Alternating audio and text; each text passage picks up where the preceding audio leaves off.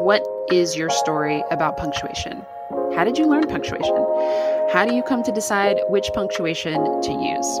In today's episode of The Written Compass, I want to talk about punctuation that I love, why I love it, and a little bit of different way to think about it than simply rules that I need to follow. Yep, we're going to talk about road signs and we're going to talk about music and rhythm and how punctuation can actually be really supported supportive of you as a writer and support the ways you want to convey your messages. I'm so excited you're here. Let's get started. Have you ever heard of the book Eats, Shoots, and Leaves? It was this fun book that came out many, many years ago um, by Lynn Truss, and it was all about punctuation and grammar, specifically focusing on punctuation. And the premise was a comma is very important because if you say a panda comes in, I think it was based on a joke. I'm not going to remember it correctly, but right, panda comes in, he eats, comma, shoots, and leaves.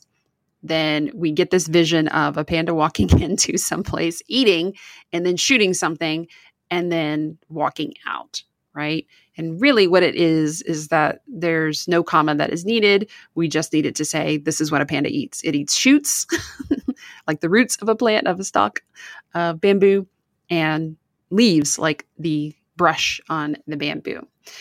And so, why am I telling you about this particular book? Well, in today's episode, I want to talk about punctuation and particularly punctuation that I love. So, what I'm going to do is just walk you through some common, the most commonly used punctuation. And this is not an end all be all.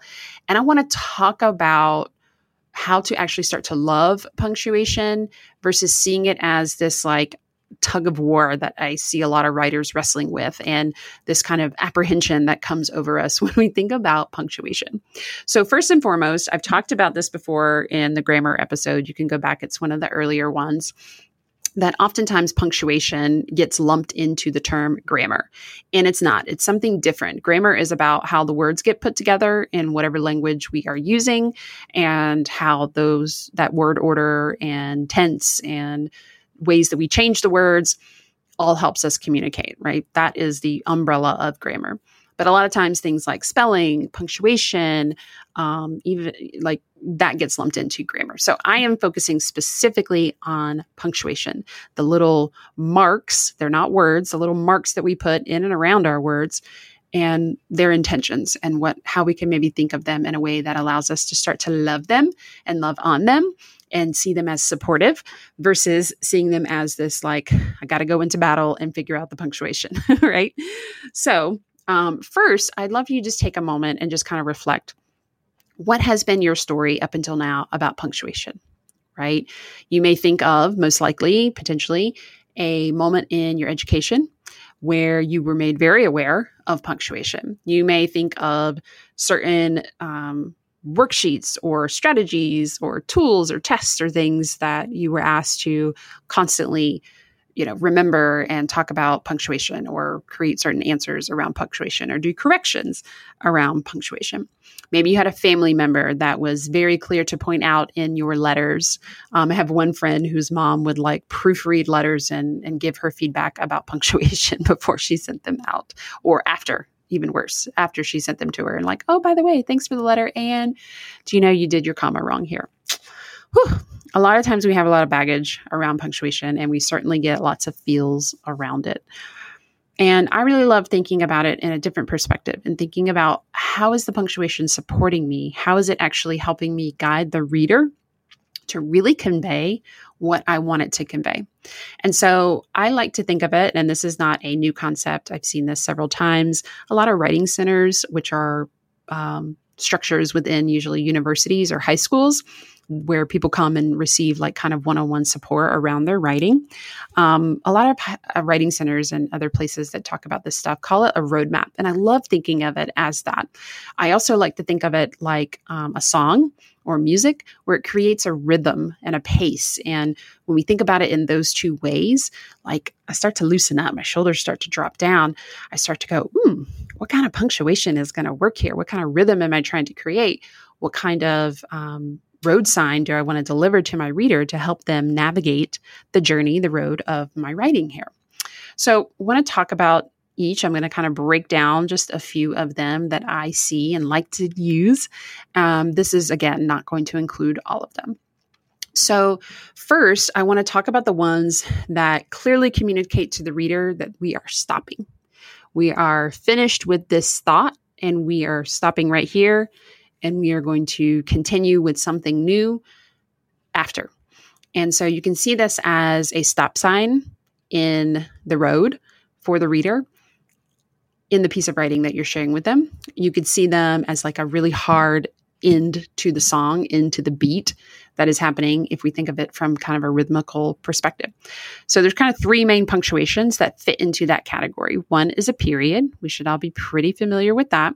It is literally a dot on the page, on the screen, at the end of a thought, right?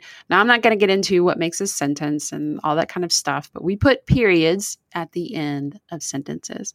And it tells the reader, stop. We are stopping here. this is the end of this thought, and I'm getting ready to start another one. And it's and that's about all it communicates, right? Now, a question mark is also a stop sign for the reader, but it has a little more meaning, right? It invites the reader to go, oh, I'm being asked something. I maybe am being invited to do something, you know, as I'm engaging in this in this text in these words. But it is a still a stop sign to the reader. I'm ending here, but maybe I'm being asked to do something before I continue on. An exclamation point really like delivers um, a meaning to this stop.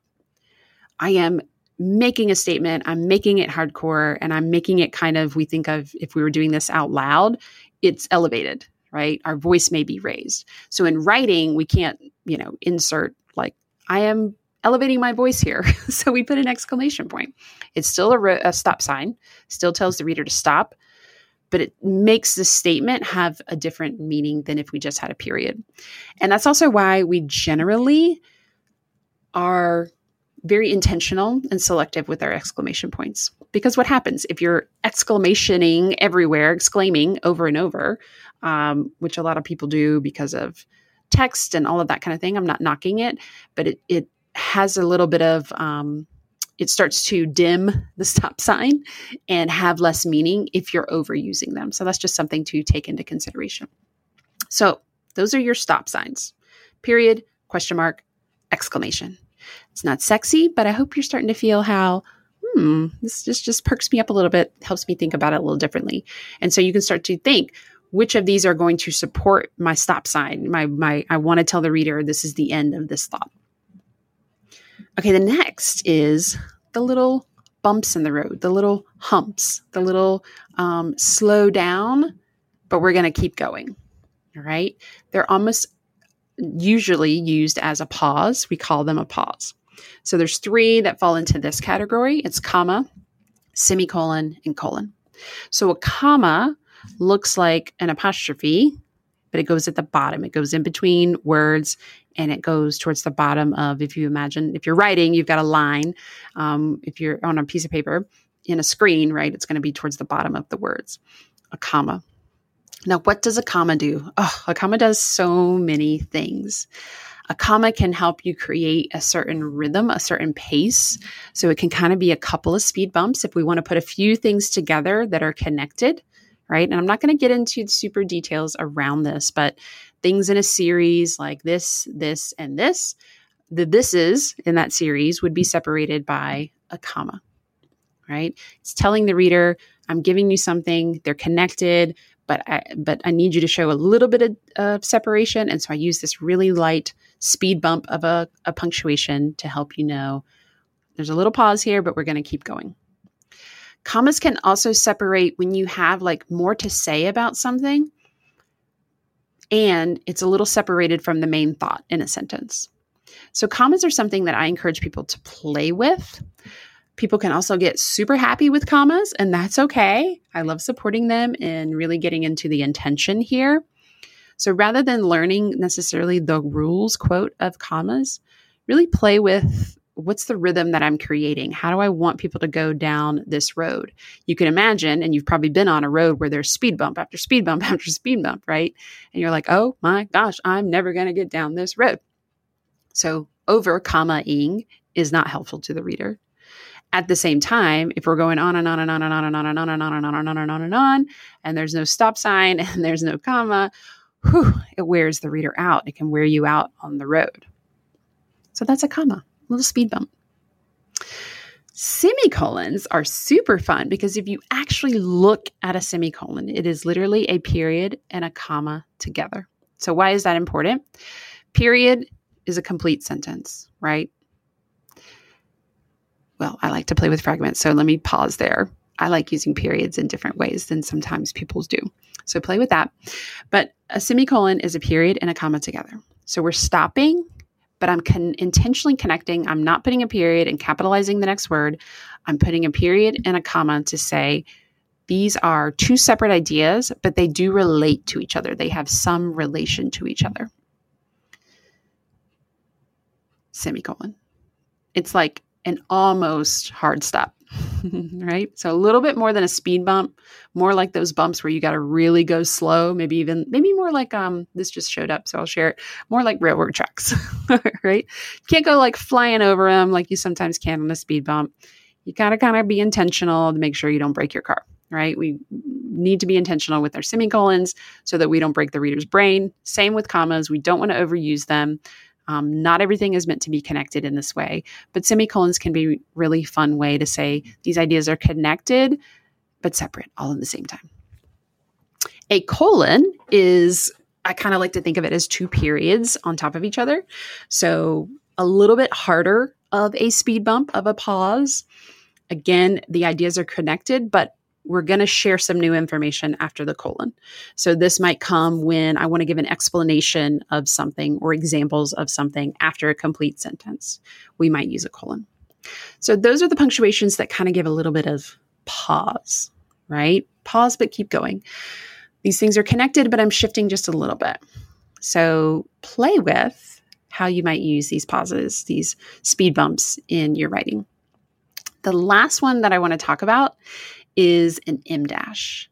Um, I just call it a dash, but it's important. There's hyphen, which is used um, between two words, like that are hyphenated words, um, like self uh, self care might be hyphenated, right?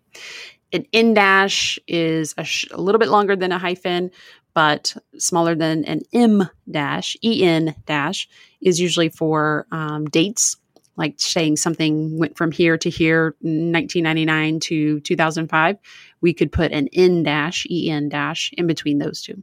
An em dash is a piece of punctuation that typically is used in writing. And what i love about em dashes i kind of call them like commas on crack. They can serve in the same place as a comma parentheses or colon. Each of those get used a little bit differently.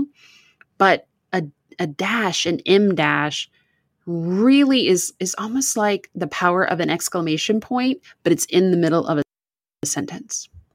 Can really help present information in a way that like grabs the reader attention. Like it's literally a slash in the middle of the sentence, right? Like this line that shows up. So the reader, it catches the reader's eye. So it gives them this pause, but it's like this excitement behind it. I'm getting excited about my dashes. Um, so that's the way I like to think of em dashes. So that is a little bit about what I love and the punctuation that I love and what I love about those punctuation marks and how we can view them a little differently than just rules to follow, but really tools that support the things we're trying to convey, the way we're trying to share our message. So I cannot wait to hear what you have to say about this particular episode because for some people, this is a very different way to think about punctuation. And so, of course, I want to hear everything you have to say the good, the bad, the nope, Shana, no way can I think of it that way. There are rules, and that is that. So head on over to Instagram at Shana Hartman underscore, share what shows up, and I look forward to seeing you, seeing you, no, talking to you in the next episode. Take care.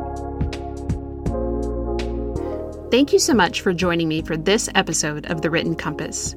If you are loving this content, then please share this episode and tag me on Instagram at Shana Hartman underscore. And if you're wondering how you can implement the ideas I share here and really begin creating your amazing book, I want to connect with you even more. Head over to shanahartman.com slash the written compass to learn even more about not only writing your book, but truly experiencing your words.